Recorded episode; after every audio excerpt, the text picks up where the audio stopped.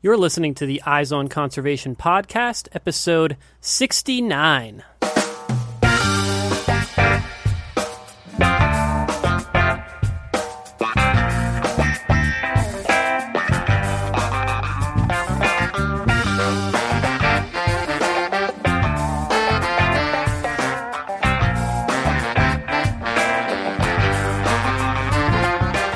Welcome to the Eyes on Conservation podcast, where we bring you engaging conversations about wildlife conservation from all across the globe. I'm your host, Matt Podolsky. Today in the show, we are talking with PhD candidate from the University of Utah, Mark Chynoweth. Mark is conducting fascinating research on large carnivores in eastern Turkey, focusing specifically on gray wolves, brown bears, and the Eurasian lynx. Mark's research provides some great insight into the conservation issues faced by large predators all across the globe. And he's also got some interesting stories about what it's like to conduct biological research in a politically unstable country. Let's jump into the conversation. All right, I'm here with Mark Chynoweth, who is a PhD candidate at the University of Utah. How are you, Mark? I'm doing great. Awesome. Thanks a lot for coming on the show today. Um, uh, Mark, you're involved in some really fascinating research at the University of Utah, but I wanted to start things off with uh, just some background information. Maybe you can give us sort of a quick summary of the research and conservation work that you were involved with um, before uh, moving to Salt Lake City. Unlike some people, I didn't have like an aha moment, you know, that, that why I started getting involved in biology and specifically conservation. It was kind of like a, a, a gradual move, um, and really the result of good mentorship in my undergrad. So I just uh, worked with some great advisors and and mentors that kind of pushed me in this direction, which I'm, I'm happy about. And after I graduated from an undergrad at SUNY Geneseo in New York, um, I didn't really know what I wanted to do, but I wanted to be outside and wanted to kind of contribute to conservation in, in some way, and ended up being involved with environmental education for about four or five years, and kind of bounced around between a few different um, organizations that kind of focused on trying to educate a variety of different age groups about the world around you, nature, uh, how to contribute to conservation and environmental environmentalism in general. Um, but after a while, kind of realized that I wanted a little bit more, and I didn't want to be leading snorkel tours when I was 45 years old necessarily. Uh, so um, decided to go back to school at the University of, of Hawaii and really started to get involved with uh, animal movement more specifically and conservation of of ecosystems and working with large mammal ecology. And so that's kind of where I started to get that focus uh, and started working on a project uh, looking at invasive mammals on the Hawaiian Islands, specifically feral goats, which was pretty interesting um, so instead of studying an individual species to try to conserve it, it was studying a species, how to manage it and prevent it from damaging these uh, relatively fragile island ecosystems out in the Pacific. So maybe you can just sort of jump right into your PhD research and just sort of give us an overview of like what central questions are you striving to answer through this this project that you're involved with? Well, kind of what I was I was getting at a little bit with that earlier question is I think I'm most interested in a lot of basic ecology, um, and, and that's what's most satisfying to me as an individual. Uh, so, so simple questions like how many of the species, you know, how many individuals in this population, or uh, what type of habitat selection does this species have? What is it eating? Uh, that sort of thing, and that's kind of the focus of of my, my PhD research. Um, and this is this is working in a pretty fascinating place in uh, northeastern Turkey, um, and it's it's focused on a few different species, but trying to answer the, those really basic questions. But those questions will help guide the conservation of, of an ecosystem and those species as well, but kind of focused on this ecosystem level conservation.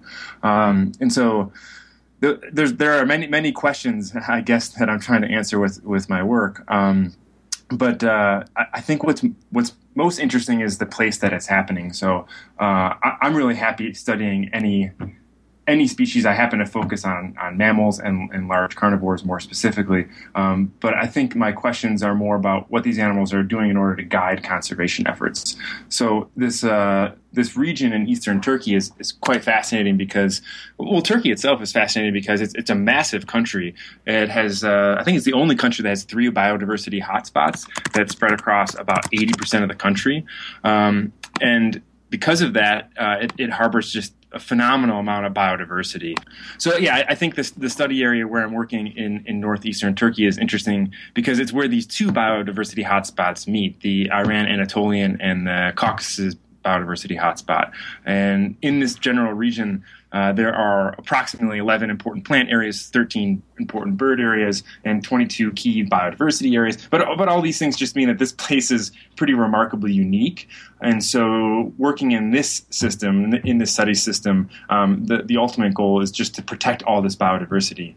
And I'm focusing on large carnivores because this is, or these species are great conservation tools in a sense. If, if you understand the habitat requirements of these wide ranging species, you can treat them as like an umbrella. Um, and, and, that's a term, an umbrella species, to kind of, uh, if, you, if you manage to protect their habitat, you will also protect the habitat for many, many other species. You can think about how far a bear ranges, um, you know, across sometimes 5,000 square kilometers or something like that. Think about all the species that are, are also living within that range that you are also uh, protecting or, or managing to maintain that biodiversity. Uh, I mean, maybe you can sort of break this down a little bit for us. And, and you know, you mentioned that this work that you're doing in northeastern Turkey is, is focused on large carnivores. Um, I mean, what species are you specifically focusing on, and, and, and what have you learned about their populations? Sure. Um, there's there's three main species that I'm focusing on: the Eurasian brown bear, the gray wolf, and the Eurasian lynx. And, and actually, we believe that this it's a subspecies of Eurasian lynx where we are working uh, called the Caucasian lynx. Um, but uh, of these three species, I've done the most work on uh, brown bears and gray wolves partially because they're uh, n- none of these species are particularly easy easy to study or easy to work with, um, but lynx are particularly difficult. so uh, we've learned a little bit about lynx, but they're just a little bit harder to uh, to keep track of, I guess, or or track down, I should say.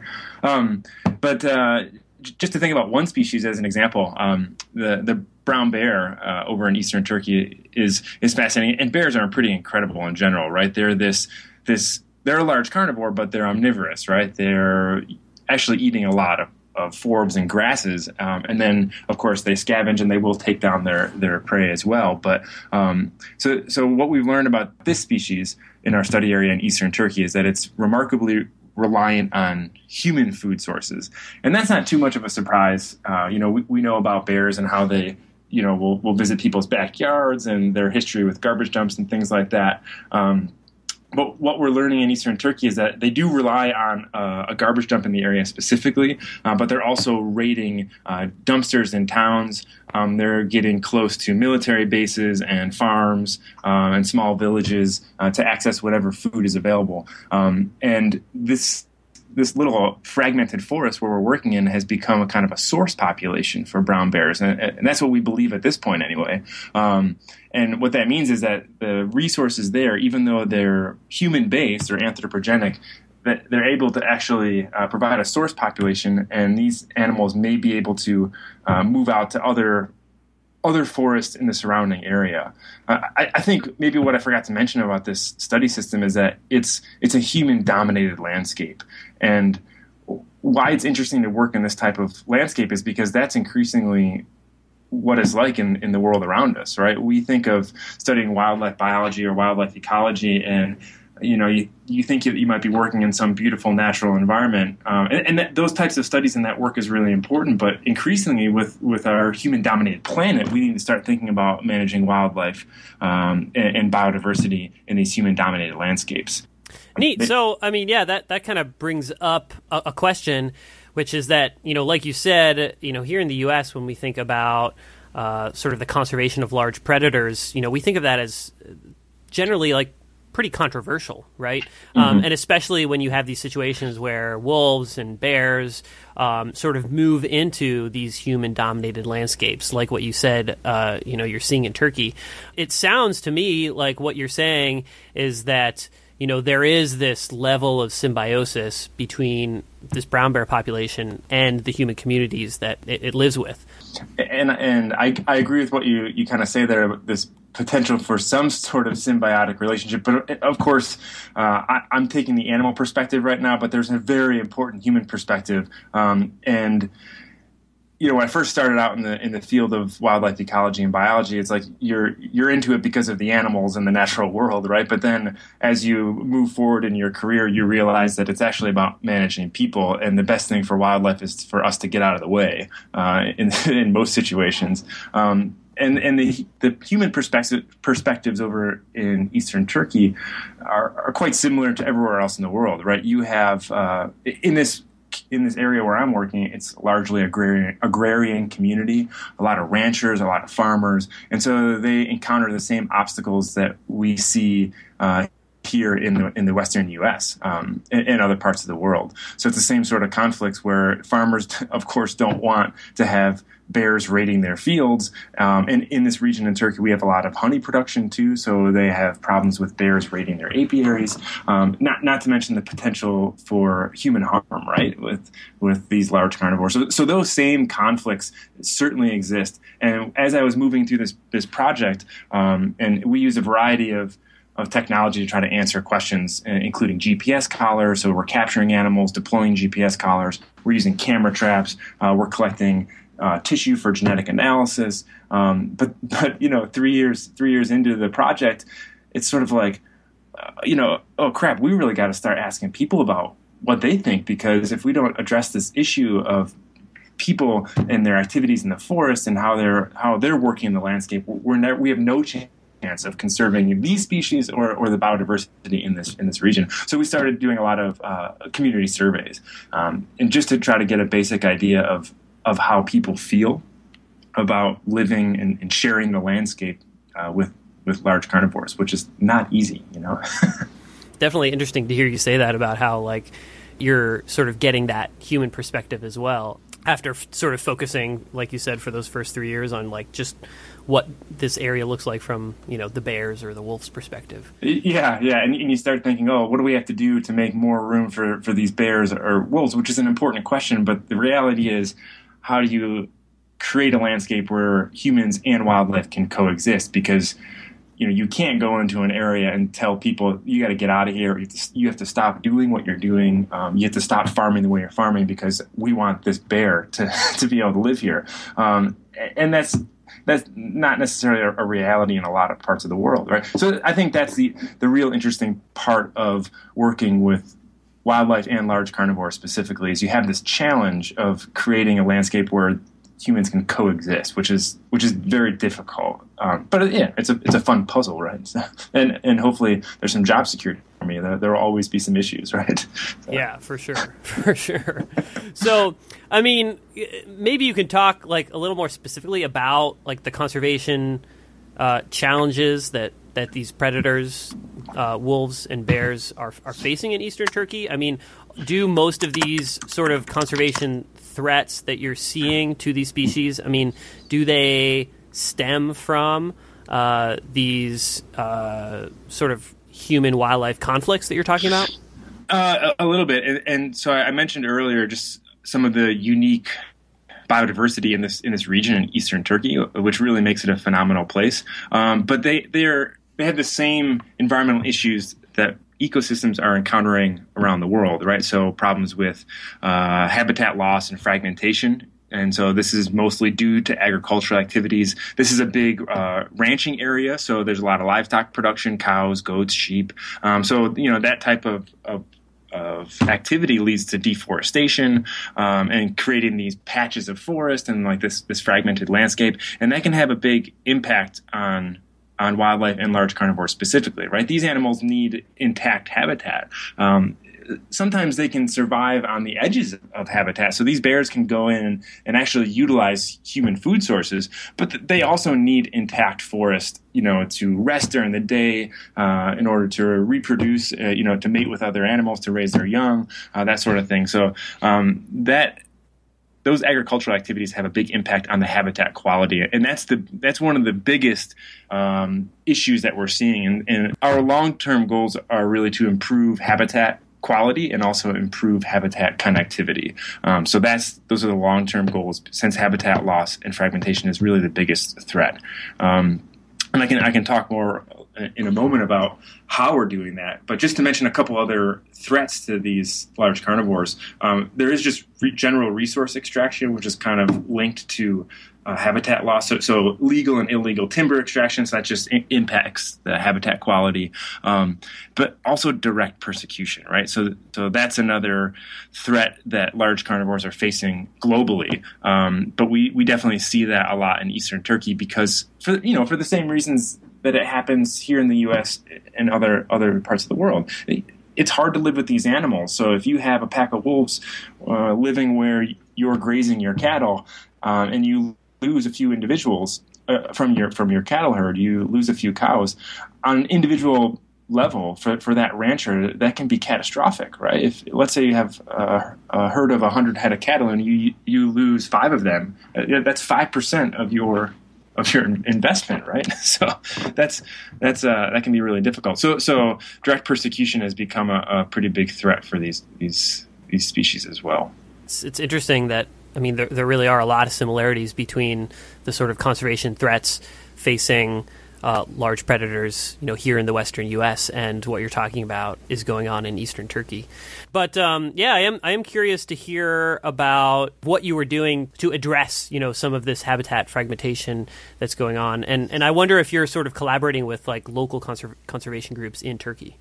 Yeah, that, that's a that's a great question, and um, you know a lot of this this work is long term, um, and I certainly ho- hope to see it through. As a PhD student, I'm sort of charged or, or charged with or, or, hired to answer a few questions that help contribute to some of these long term goals, which which I'm, I'm very happy to do. Um, and the questions that I'm trying to answer that I mentioned at the beginning of this this uh, discussion, you know, how many individuals there are in a population, uh, and what types of habitat selection they're exhibiting, that those sorts of things. Um, that's going to help guide these conservation efforts. So, as an example, uh, we we are using camera traps to try to understand what the mammal community looks like in this patch of forest in, in eastern Turkey. And what we're learning from our camera trap study is that we are observing sort of a hyperabundance of large carnivores. So we're seeing a lot of bears, wolves, and lynx, and we're seeing almost a complete absence of a natural prey base.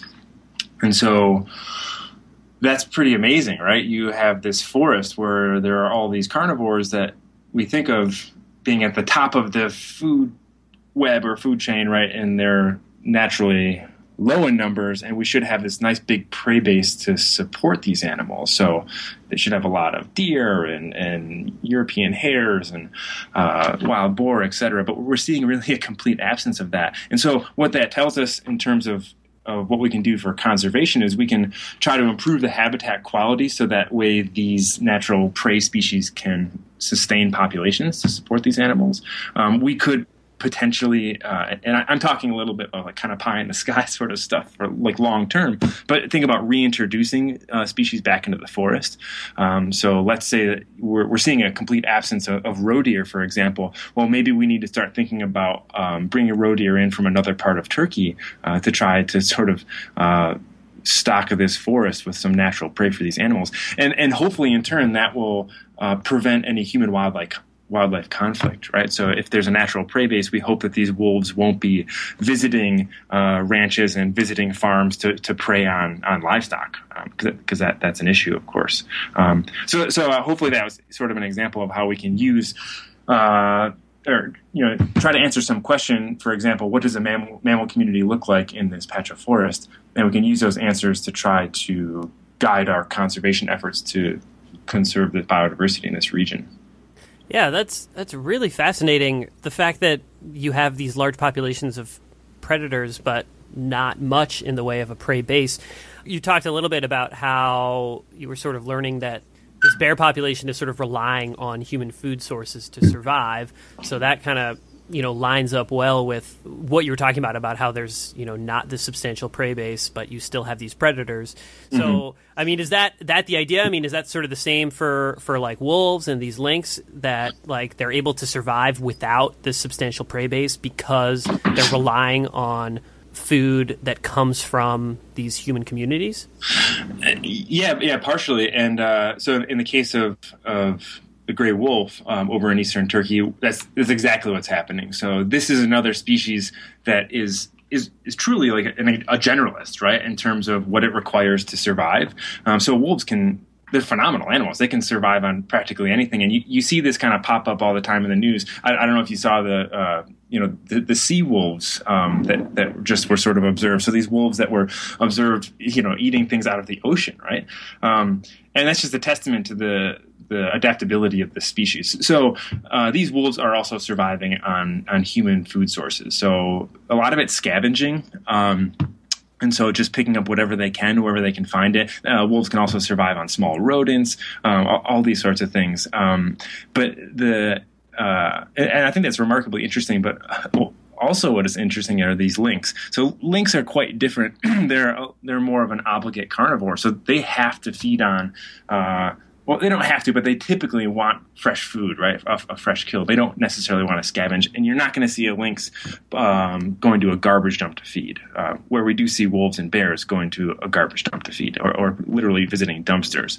So the lynx is more interesting. I mentioned that we don't um, we don't really have enough data to understand exactly what's happening with these lynx. Um, you know, in terms of working in the field, there's I can share plenty of, of stories about trying to work with these animals and, and the difficulties associated with it. But, but, we spent three years really trying to, to capture lynx to deploy GPS collars, and over the course of three years, we were uh, successful in capturing the first lynx ever in Turkey. Uh, but we only caught two of them in three years, you know, and and that's it's a lot of work and a lot of effort just to get a little bit of information about two individuals. So it's it's been a challenge, and we don't fully understand what's happening with that particular species yet. And it just requires more time and, and, and more effort um, to try to understand what's happening. How about these bears and these wolves? How are those populations doing?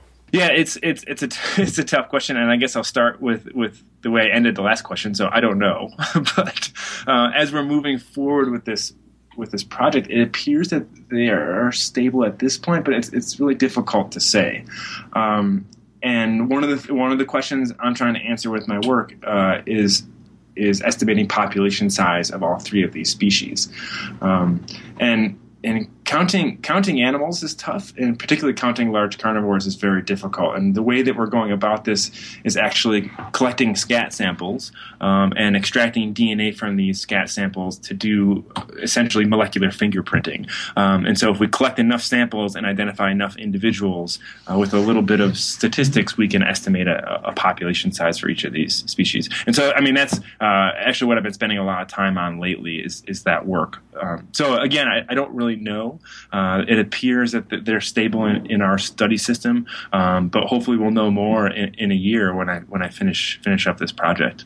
I'm curious if the political situation in Turkey has had any impact on your research. Um, definitely, um, it definitely has an impact. Um, and I'm, I'm, just sort of chuckling because it's like where to, where to start, you know. uh, um, and you know, I, I, think that conservation is uh, is is really a, a political endeavor, right? Um, and as much as I, I feel lucky because I'm able to do a lot of wildlife biology and wildlife ecology that I really enjoy, but when you get down to the root of it, you know, you need to to make political moves to, to try to accomplish some of these conservation goals. So I'm out there counting bears, right? But if I say, hey, there's 100 bears in this forest, that doesn't really matter unless I've got somebody helping me out at, at some governmental level who's going to say, okay, then let's protect that forest. Um, and so the political situation in Turkey is, is, is unstable right now, to say the least, and that definitely has an impact on our, our long term goals for this project. Um, and, I, and I have to, you, you asked earlier about um, working with, with local organizations, and um, we work with the Kuzey Doğa Society, uh, which is a nonprofit over uh, based in eastern Turkey, uh, and they and they do great work. And really, without them, we wouldn't be able to try to accomplish some of these conservation goals. Going going back to that example of counting bears, like I can go do that, but they're the ones who are really pushing uh, to protect these areas, to uh, establish Turkey's first wildlife corridor in the region. Um, and so without them, we wouldn't, you know, I. I wouldn't I wouldn't be satisfied with my work either, really, right? I mean, my ultimate goal is to try to conserve biodiversity and make progress towards that goal. But without somebody pushing, uh, you know, that that political agenda, um, it, it, can't happen. Uh, so, since the situation is a little bit unstable in Turkey, um, we're seeing an impact. It's, it's, more difficult to get permits to do research. It's more difficult to get foreigners over there. Uh, we collaborate with uh, with people from different universities uh, in Croatia, in Switzerland, and it's hard to get these people there, these experts there, to do this work. Um, and so, so, that that pushes us back sometimes uh, months or even years, uh, which is unfortunate, but it's it's the reality, and we're doing whatever we can. Um, but the political situation is not making it easy. That's that's for sure. so. so. you've you've mentioned camera traps uh, a few times as sort of a, a central component to collecting this data and doing this research that you're doing. How important are these camera traps to the research? You know, how are you sort of utilizing them to collect this information?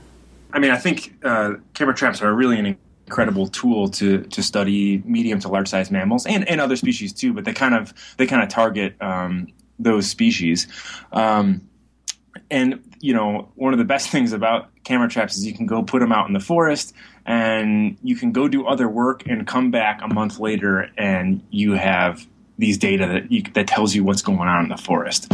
Um, and more specifically, uh, what you can do is you can set them up in a specific study design to cover an entire area and try to answer very specific questions. So in eastern Turkey, I have this grid where I've deployed these camera traps in a very systematic way um, to try to estimate the occupancy of of these species, including all three large carnivore species, so bears, wolves, and lynx, but also prey species, um, and really get an understanding for the entire medium to large mammal community in this fragmented forest. And I, I mentioned that we want to estimate occupancy, but that's really just like the probability that um, a species is there, and you can try to correlate that with habitat variables. So, is it are you more likely to see bears where there's denser forest? Are you more likely to see wild boar along roads? Um, you can really look at a lot of different re- habitat relationships um, and try to understand what's happening in this mammal community. And so this is a, a, pretty large area. It's about 328 square kilometers, this forest. And so we deploy about 45 to 50 camera traps throughout this region. So that's, um, you imagine hiking around and setting those up. This is a, a pretty big endeavor to set up this camera trap grid. Um, but the the return is great. So the information that we're gathering about the, this, this patch of forest is incredible, and we're really understanding, uh, as I was mentioning earlier, earlier, that we have this hyper abundance of large carnivores and this this almost complete absence of natural prey, and that alone is is really interesting. Um, and then we can get into modeling occupancy and get into habitat relationships, um, which is what I'm, I'm, working on now. But but that basic fact of of just relative abundance of carnivores carnivores versus natural prey is, is really incredible, and that tells us that while populations might appear to be stable, um, it might not be sustainable, right? In in long term. Um, and also, almost more importantly, we might see more human wildlife conflict because these species might be reliant on on human food, and we have the data to back that up, right? Uh, I think that's what's really important. And so these camera traps are great because I can spend you know weeks setting them up, but then they're up for for five months, and I've got five months of of data collection, which which is pretty incredible. And if you go back you know 25 years or, or or whatever that was impossible and so these these camera traps are making it possible for us to learn a lot about the world around us. And, and you can, you know, that study question or, or study design that um, I was just describing, you can apply that to anywhere, right? So you want to understand the mammal community in the Wasatch Mountains in Utah, you know, you can deploy a bunch of camera traps and really learn a lot about what's going on out there. It really seems like this relatively simple bit of technology has, has really changed the way that, that we study wildlife Oh, oh yeah, I couldn't agree more. And I mean, I think uh, the fact that this this technology is, is literally just a camera and batteries, right? Um, well, and, and, a, motion sensor, but really the camera and batteries, uh, that technology is moving forward so fast because that's what we want in our phones too, right? We want long lasting batteries and, and better uh, camera technology for everything. Um, and so they're getting less and less expensive. Um, and there's a high demand. Uh, the market's kind of driven by North American hunters, uh, which is great. So we have these hunters that really want um, good quality game cameras, and that just drives the price down for researchers. So it makes it cheaper, makes it cheaper for us, uh, you know, to buy these cameras. Um, so it, it's uh, it, it's really incredible, and it's it's changing wildlife ecology, really. Yeah, and you know, it, it, it brings up sort of a really interesting question, right? I mean, you're able to use camera traps to sort of learn all this really interesting information about um, you know large carnivores in eastern Turkey, um, and you know sort of the way you know that they interact with the ecosystem and the fact that there's this really low prey base, which is really interesting. But like, I mean, you don't know what that ecosystem looked like 10 years ago or 20 years ago or 30 years ago, right? Yeah. Um, like, you don't know if like maybe 10 years ago there was a larger prey base um, and like you said this is like an unsustainable situation. Or maybe it's been like that for 30 years. I mean there, there's there isn't really any way to know is there?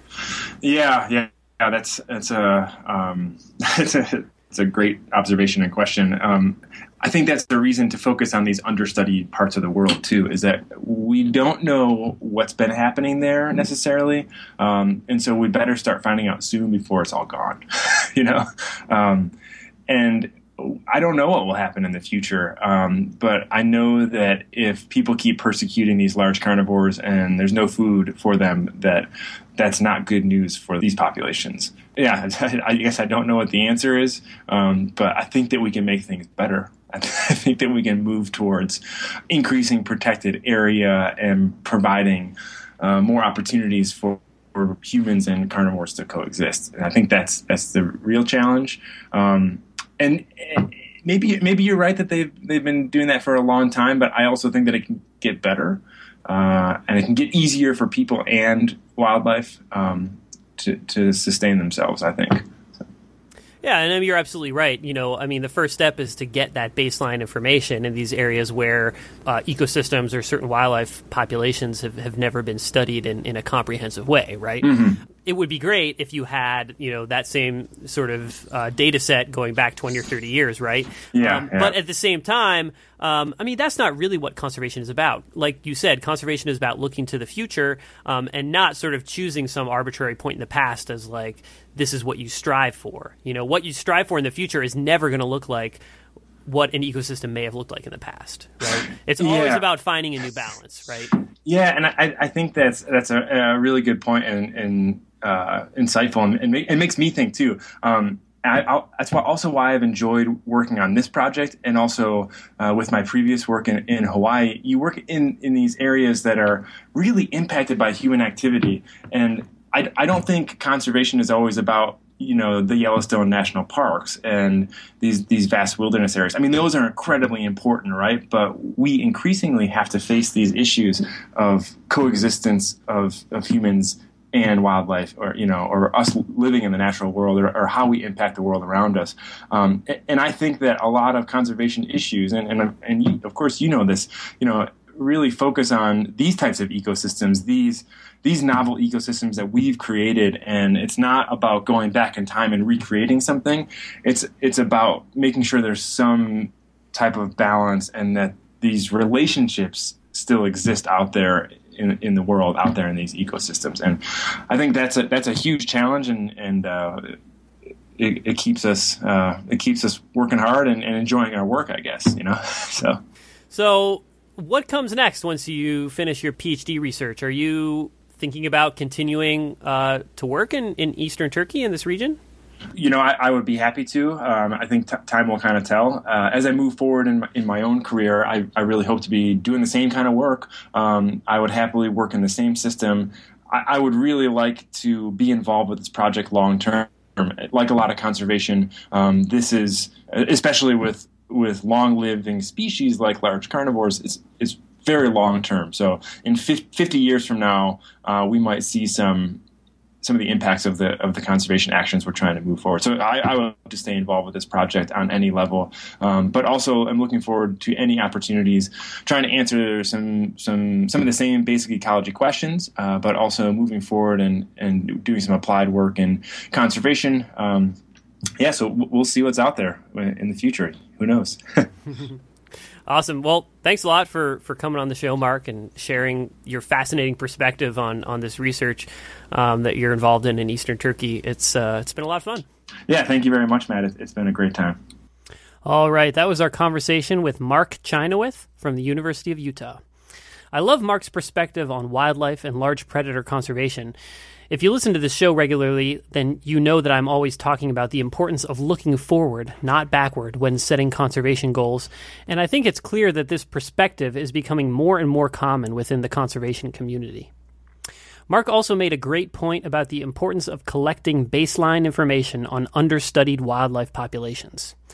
Conducting research in Turkey is certainly more logistically difficult than doing research here in the US, but Mark clearly sees the importance of collecting this important demographic information on these understudied carnivores, despite the difficulties.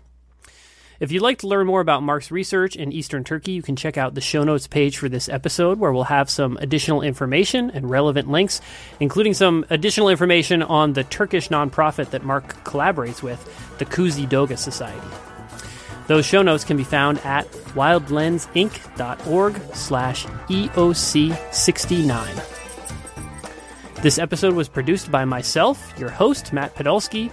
Our theme music is by The Humidor.